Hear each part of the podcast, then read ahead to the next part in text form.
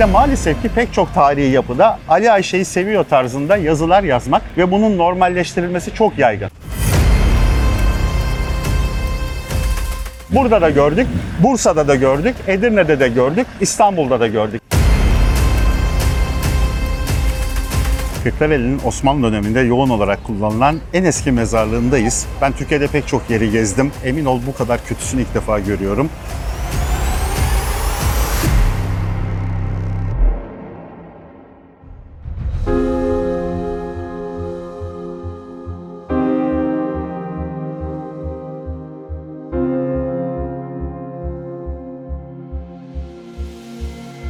Bugün Kırklareli'ndeyiz. Yanımda tarihçi yazar Mehmet Dilbaz hocam var. Hocam bugün neler yapacağız şehirde? Kırklareli tarihsel olarak aslında son derece önemli bir yer. Türklerin ve hatta buradaki Roma İmparatorluğu tarihinden bile eski dönemlerde yani günümüzden yaklaşık olarak 7-8 bin sene önceki dönemlerde Anadolu'da yaşanan büyük kuraklıktan sonra insanların Avrupa'ya göç etme yolunda kullandıkları bir nokta. Dünyada medeniyette ilk ahşap kökenli, ahşap materyalli evlerin yapıldığı yer bu arada tarih öncesi dönemlerde. Düşünebiliyor musun? Buranın Vize diye ufacık bir ilçesi var ama orası aslında tarihte Trak İmparatorluğu'nun başkenti. Bugün vaktimiz el verdiğince Kırklareli'nin merkezini hem de şehirlerini dolaşacağız ve sevgili GDH takipçilerine dilimiz döndüğünce anlatmaya çalışacağız. Hocam buyurun o zaman başlayalım. Lütfen.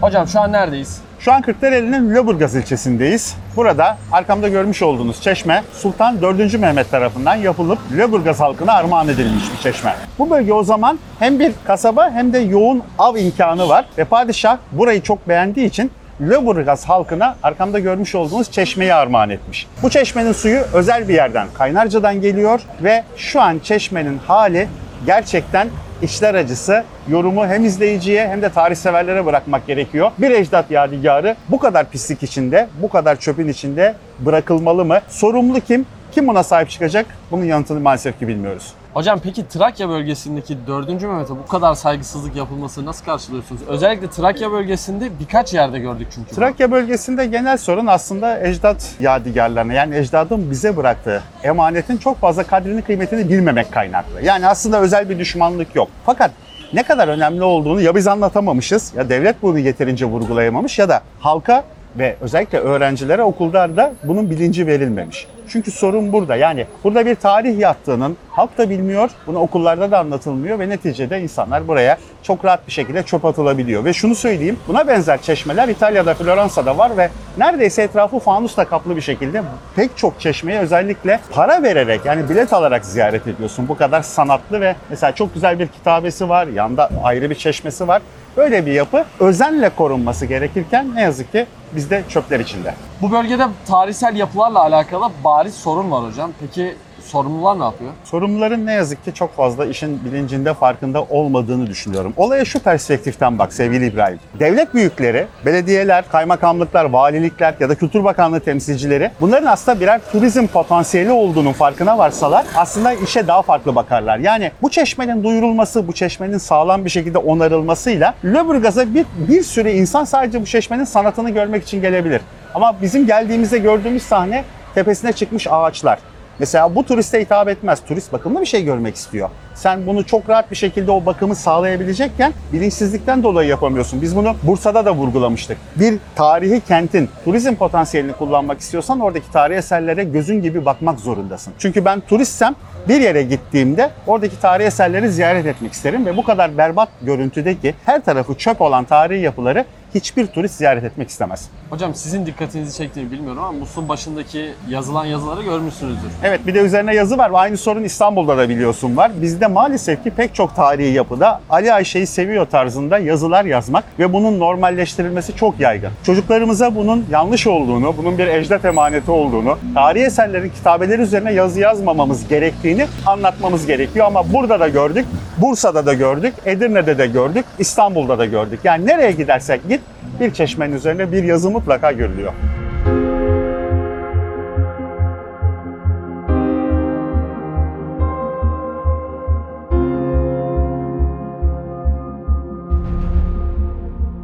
Hocam Kırklareli merkezdeki eski mezarlıktayız. Arkamızda çok ilginç bir alan var. İçeride çöp, pislik ne ararsanız var. Burası neresi hocam? Kırklareli merkezdeki Kırklareli'nin Osmanlı döneminde yoğun olarak kullanılan en eski mezarlığındayız.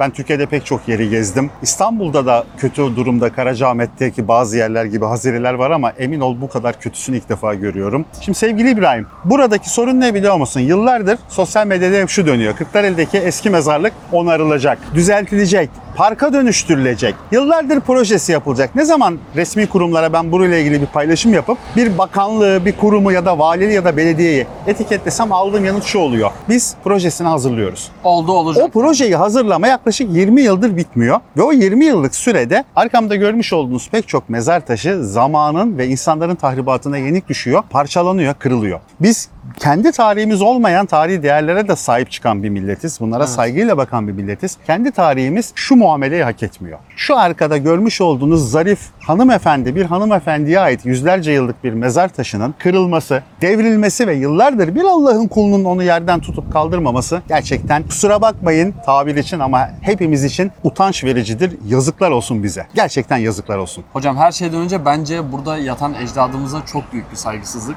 Bu ecdat bize bu toprakları mezarlarını çöpler dönüştürelim diye bırakmadı kardeşim. Tamam mı? Evet. Bu ecdat buraları her şeyi mahvedelim diye fethetmedi. Bütün buradaki sistemi, bütün bu yerleri, bütün bu şehirleri biz sonra böyle taşlarına hakaret edelim, kıralım. Üzerinde içki içelim, sağına soluna içki şişesi atalım, bira kutusu bilmem ne kutusu atalım diye bırakmadı. Hocam taşlar kırılmakla kalmamış. Hani tahrip olmakla kalmamış. Etrafı da pislik içinde. Sevgili kardeşim, öncelikle sanki buraya bomba düşmüş. Evet. Bak taşlar ya bu taşların tamamı niye bu halde ya? Ya, ya kardeşim yok mu bir tane şununla dertlenen bir resmi memurumuz yok mu bizim ya? E, Kültür Bakanlığı ne iş yapıyor arkadaş? Ben gerçekten anlamıyorum. Ne iş yapıyorsunuz ya? Yani insan şuraya gelir şunları toparlar ya. Böyle de enteresanız Hocam yani. belli ki burada akşam da keyif yapılıyor. Yani Birileri burada oturuyor, Yani. bir şeyler içiyor. yani sevgili kardeşim bütün bu alan mezarlık. Koskoca Kırklareli şehrinin mezarlığı bu kadarcık mı? Bu alanın tamamı aslında mezarlık. Kırpıla kırpıla bu kadar kalmış. İnsanlar da geliyorlar buraya her türlü. Bak etrafında bir tane koruma yok. Ya bari dikenli tel çekin ya. Ayıptır ya. Normalde hani fark etmişsinizdir İstanbul'da mutlaka bir mezarlığın önünden geçerken içeriye doğru dua eden insanları görürüz. Mutlaka görürüz. Başka şehirlerde de sadece İstanbul özelinde değil. Burada öyle bir durum da yok. İnsanlar geçip gidiyor. Buraya bakmıyorlar bile. Ve bir soru sormak istiyorum size. Burada yatan kişiler kim hocam? Şimdi bak buradaki mezar taşlarının ayakta kalan büyüklerin tiplerine bakacak olursak buranın Osmanlı'nın halktan ziyade daha çok burada görev yapan bürokratların, üst düzey yöneticilerin, valinin, vali eşlerinin ya da kazasker gibi, ordu komutanı gibi ya da buranın devletin buraya gönderdiği üst düzey görevlilerin defnedildiğini görüyoruz. Yani aslında burası hem normal halkın hem de Osmanlı bürokrasisinin defnedildiği yer. Devlet erkanı yani hocam. Hem devlet erkanı çünkü mezar taşlarının türlerinden bunu görüyoruz. Aynı zamanda ağa dediğimiz yöresel büyük insanların da ve aynı zamanda ileride pek çok örneğini göreceğimiz tasavvuf büyüklerinin, şeyhlerin, büyük alimlerin de kabirleri burada. Ben zaten teknik olarak ölüyü sınıflandırmayı sevmiyorum. Her milletten ölünün tamamı saygıyı ve mezar taşına hürmeti hak ediyor. O ayrı. Ama biz Müslümanız ya sevgili İbrahim. Nereye gitti bizim Müslümanlığımız? Burada en az bak abartmıyorum sana en az burada 5 tane büyük tasavvuf ehli şeyh vardır. Çünkü burada 16-17 tane tekke vardı. Osmanlı döneminde. Bu adamları nereye defnettiler? Kaç nesil, kaç tane şeyh efendi geçti? Bak çok basit bir mantık gidiyorum. Kaç tane mezarlık var ki Kaç, burada? yani burası ana, burası ana yer. E hay ortada. Ya gerçekten bazen hani biz konuşuyoruz, gerçekten çok konuşuyoruz. Hani bir görüntülere dalsın izleyicimiz. Şuradaki taşların halini görsün zaten mezarlık kendisi feryat ediyor beni kurtarın diye. Asıl sorun ne biliyor musun? Biz niye mezarlığa bu zulmü reva gördük?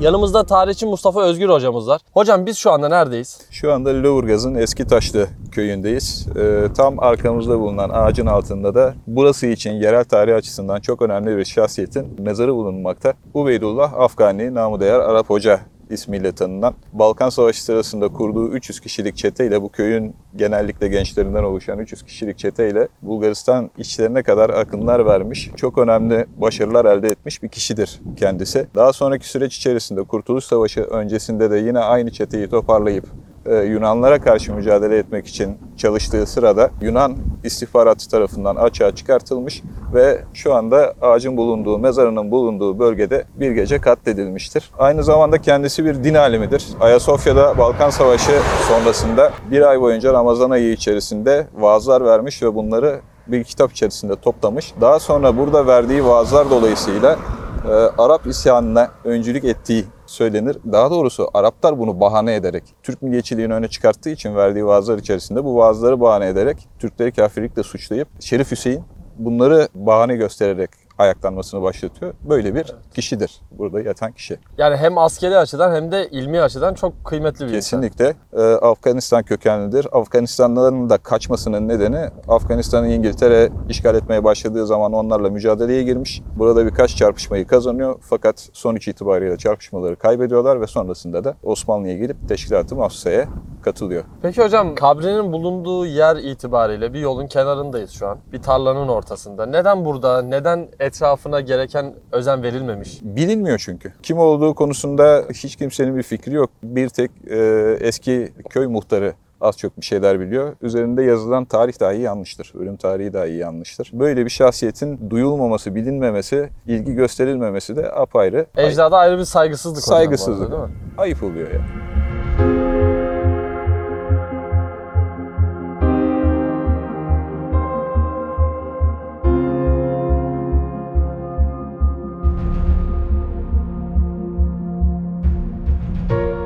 Hocam Sokollu Mehmet Paşa Camisi'ndeyiz. İstanbul'daki camilerden alışkın olduğumuz için soruyorum. Genelde büyük camilerde etrafta türbeler olur, mezarlıklar olur. Burada göremedik. Neden hocam? Ee, bizim hazinemizde ne yazık ki günümüze ulaşan sağlam bir mezar taşı kalmamış. Aslında o hazire gördüğünüz komple e, bir mezarlık, çok büyük bir mezarlık. Çok önemli zatlar var. Hatta Yeniçerisi'nden tutun da Katibi kavuğuna kadar bir sürü farklı şu an elimize kalan sadece birkaç kavuk var. Peki o kırılmış taşlar e, normalde yerinde mezar. Mezar, evet evet evet. Balkan Savaşı'nda burası Sokulu Mehmet Paşa Camimiz kiliseye çevriliyor. Bakın Trakya'da Bulgarlar işgal ettiğinde bir Edirne'deki Selimiye Camii'ni bir de Lüleburgaz'daki bu Sokulu Mehmet Paşa Camii'ni kiliseye çeviriyor.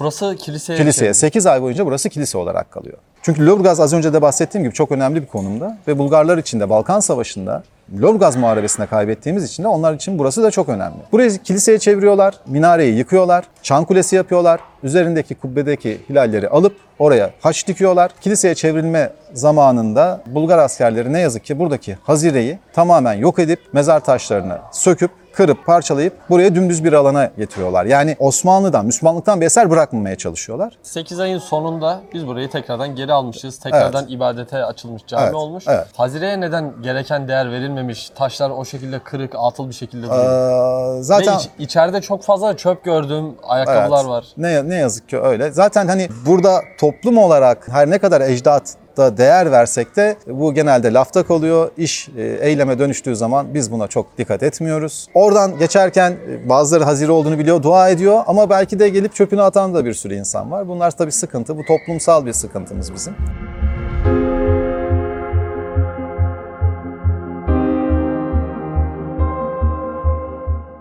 Hocam Kırklareli'nin Pınarhisar ilçesindeyiz. Arkamıza yatan zat kimdir? Biz neredeyiz şu an? Şu an bulunduğumuz yapı Türkiye Cumhuriyeti'nin Trakya, Avrupa tarafındaki toprakları içinde en enteresan yapılardan bir tanesi. Çünkü burası Türklerin Orhan Gazi'nin oğlu Süleyman Paşa döneminde Rumeli'ye geçişten sonra Bizans'ın o zaman bu topraklardaki en önemli kalelerinden bir tanesi olan Pınarhisar Kalesi'nin fethine katılan ve bu fetih sırasında şehit olan Binbiroklu Ahmet Baba'nın kabri. Bu kabrin şöyle bir enteresan özelliği var. Binbiroklu Ahmet Baba diye bildiğimiz kişi Sultan 1. Murat döneminde yaşamış. Sultan 1. Murat'ın önemli bir akıncı beyi. Bu kadar büyük bir türbenin yapılması buradaki zatın Sultan 1. Murat için son derece kıymetli birisi olduğunu gösteriyor. Onun dışında bir diğer enteresanlık da yani niye bugün buradayız? Şundan dolayı aslında buradayız. Selçuklu'nun türbe mimarisinin neredeyse Trakya'da günümüze gelmiş tek örneği. Niye bu çok önemli? Çünkü Selçuklu hiçbir zaman Trakya'da olmadı. Evet. Bu da bize şunu gösteriyor. Osmanlı'nın ilk döneminde Selçuklu mimari etkisinin bütün Osmanlı'yı biz hep bunu Bursa'da biliyorsun görmüştük seninle. Ama Trakya'da bir Selçuklu mimarisi eser Evet tam olarak buradayız. Bundan başka yok. Ama Binbiroklu Ahmet Baba'nın türbesi bizim için bu bağlamda çok önemli. Hocam peki neden Binbiroklu? Şimdi çok ilginç bir e, efsanesi var. Şimdi Binbiroklu Ahmet Baba'nın bir Akıncı Bey'i olduğu, çok kudretli Akıncı Bey'i olduğu biliniyor. Efsaneye göre Binbiroklu Ahmet Baba o kadar yiğit ve kahraman bir insanmış ki Pınarhisar Kalesi'nin fethi sırasında vücuduna gelen 1001. oktan sonra şehit olmuş. Hocam türbenin girişinde bir de bir ibrik ve leğen gördük. Bunların anlamı nedir? Şimdi genelde Anadolu'da da var ama Trakya'daki türbelerde bu çok yaygın. Enteresan bir detay bu. Burada her türbeye mutlaka bir ibrik ve bir boş leğen konur. Bunun bulunmasının sebebi şudur. Burada yatan zaten gece kalkıp orada abdestini tazelediği ve havluyu kullanarak elini ve yüzünü kuruladığına inanılır. Trakya'daki pek çok türbede bu vardır ve ben de buna şahit olmuştum. İster şehir efsanesi de ister değil ama bir sabah vakti geldiğimizde yine bu civarda bir türbede ibriğin boş leğenin dolu olduğunu kendi gözlerimizde görmüştük. Bu Trakya'da çok yaygın bir e, inanış. Havlunun hiç ıslak olduğunu gördünüz mü? Gördüm. Ben küçükken gördüm. Yani biz buradaki türbeleri çok o zamanlar ziyaret ediyorduk. Bu şaka değil gerçek. Yani ben bir sabah vakti burada yine bu civarda bir türbeye geldiğimizde ibriğin boş, leğenin dolu ve havlunun da ıslak ve nemli olduğuna bizzat kendim şahit olmuştum. Çok ilginç bir hikaye hocam. Evet. Hadi gel o zaman bir de vizeye gidelim. Çok enteresan hikayeler var orada. Buyurun hocam.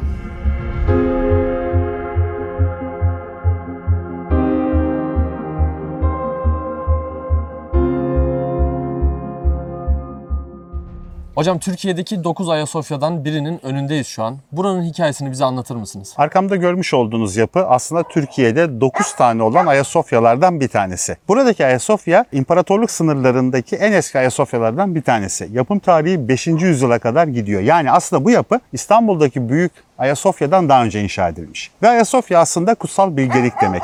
Kutsal bilgeliğe adanan bir kilise burası ve daha sonra şehrin 1360'larda Türkler tarafından fethiyle beraber camiye çevrilmiş.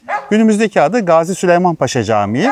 Bu yapı ne yazık ki hak ettiği kıymeti görmeyen yapılardan. Çünkü pek çok tur şirketinin, pek çok turizm grubunun ana gezi rotalarının içinde değil ve insanlar burada böyle önemli mimariye sahip büyük bir yapının olduğundan ne yazık ki bir haberler sevgili İbrahim. Hocam neden birçok insanın buradan haberi yok peki? Kırklareli'nin özelinde aslında Trakya'nın özelinde genel bir sorun bu. Yani Trakya topraklarında bulunan tarihi eserler hakkı verilerek bir e, anlatıma girmiyor. İnsanlar Trakya'yı sadece belli eğlencelerin yapıldığı, bir eğlence alt kültürünün olduğu, bazı eğlence üzerine kurgulanmış bir hayatın döndüğü bir yer zannediyorlar. Halbuki burası pek çok velinin kabrinin bile bulunduğu bir yer ve onun dışında pek çok mimari olarak çok önemli tarihi esere sahip. Yani burada Ayasofya isimli bir yapı var ve bu Ayasofya İstanbul'daki Ayasofya'dan daha eski. Düşün o 1500 yaşında bu 1600 yaşında. Bu yapı 1600 senedir burada var. Sevgili İbrahim aklın alabiliyor mu? Burası İstanbul merkeze yaklaşık olarak 130 kilometre. Yani çok rahat bir şekilde otoyoldan bir buçuk saatte gelebileceğiniz bir yer. Gelip burada gezip ibadetinizi yapıp bu güzel tarihi yapıyı ziyaret edebilirsiniz. Ama kaç kişi burada bir Ayasofya olduğunu biliyor? İşte işin o kısmı sorunlu. Kimse bilmiyor, kimse farkında değil.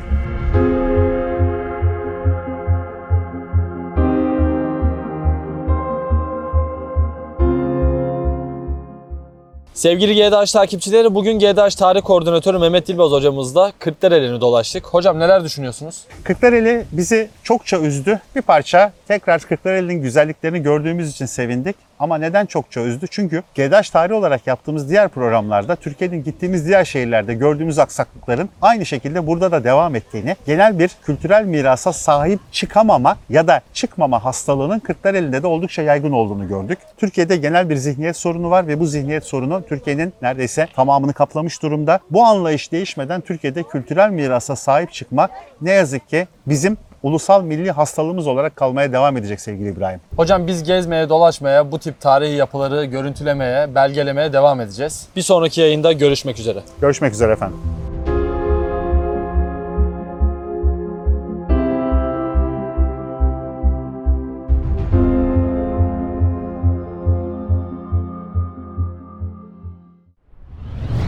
Burası gdh.dijital. Takip edin, gündeme dair her şeyden haberiniz olsun.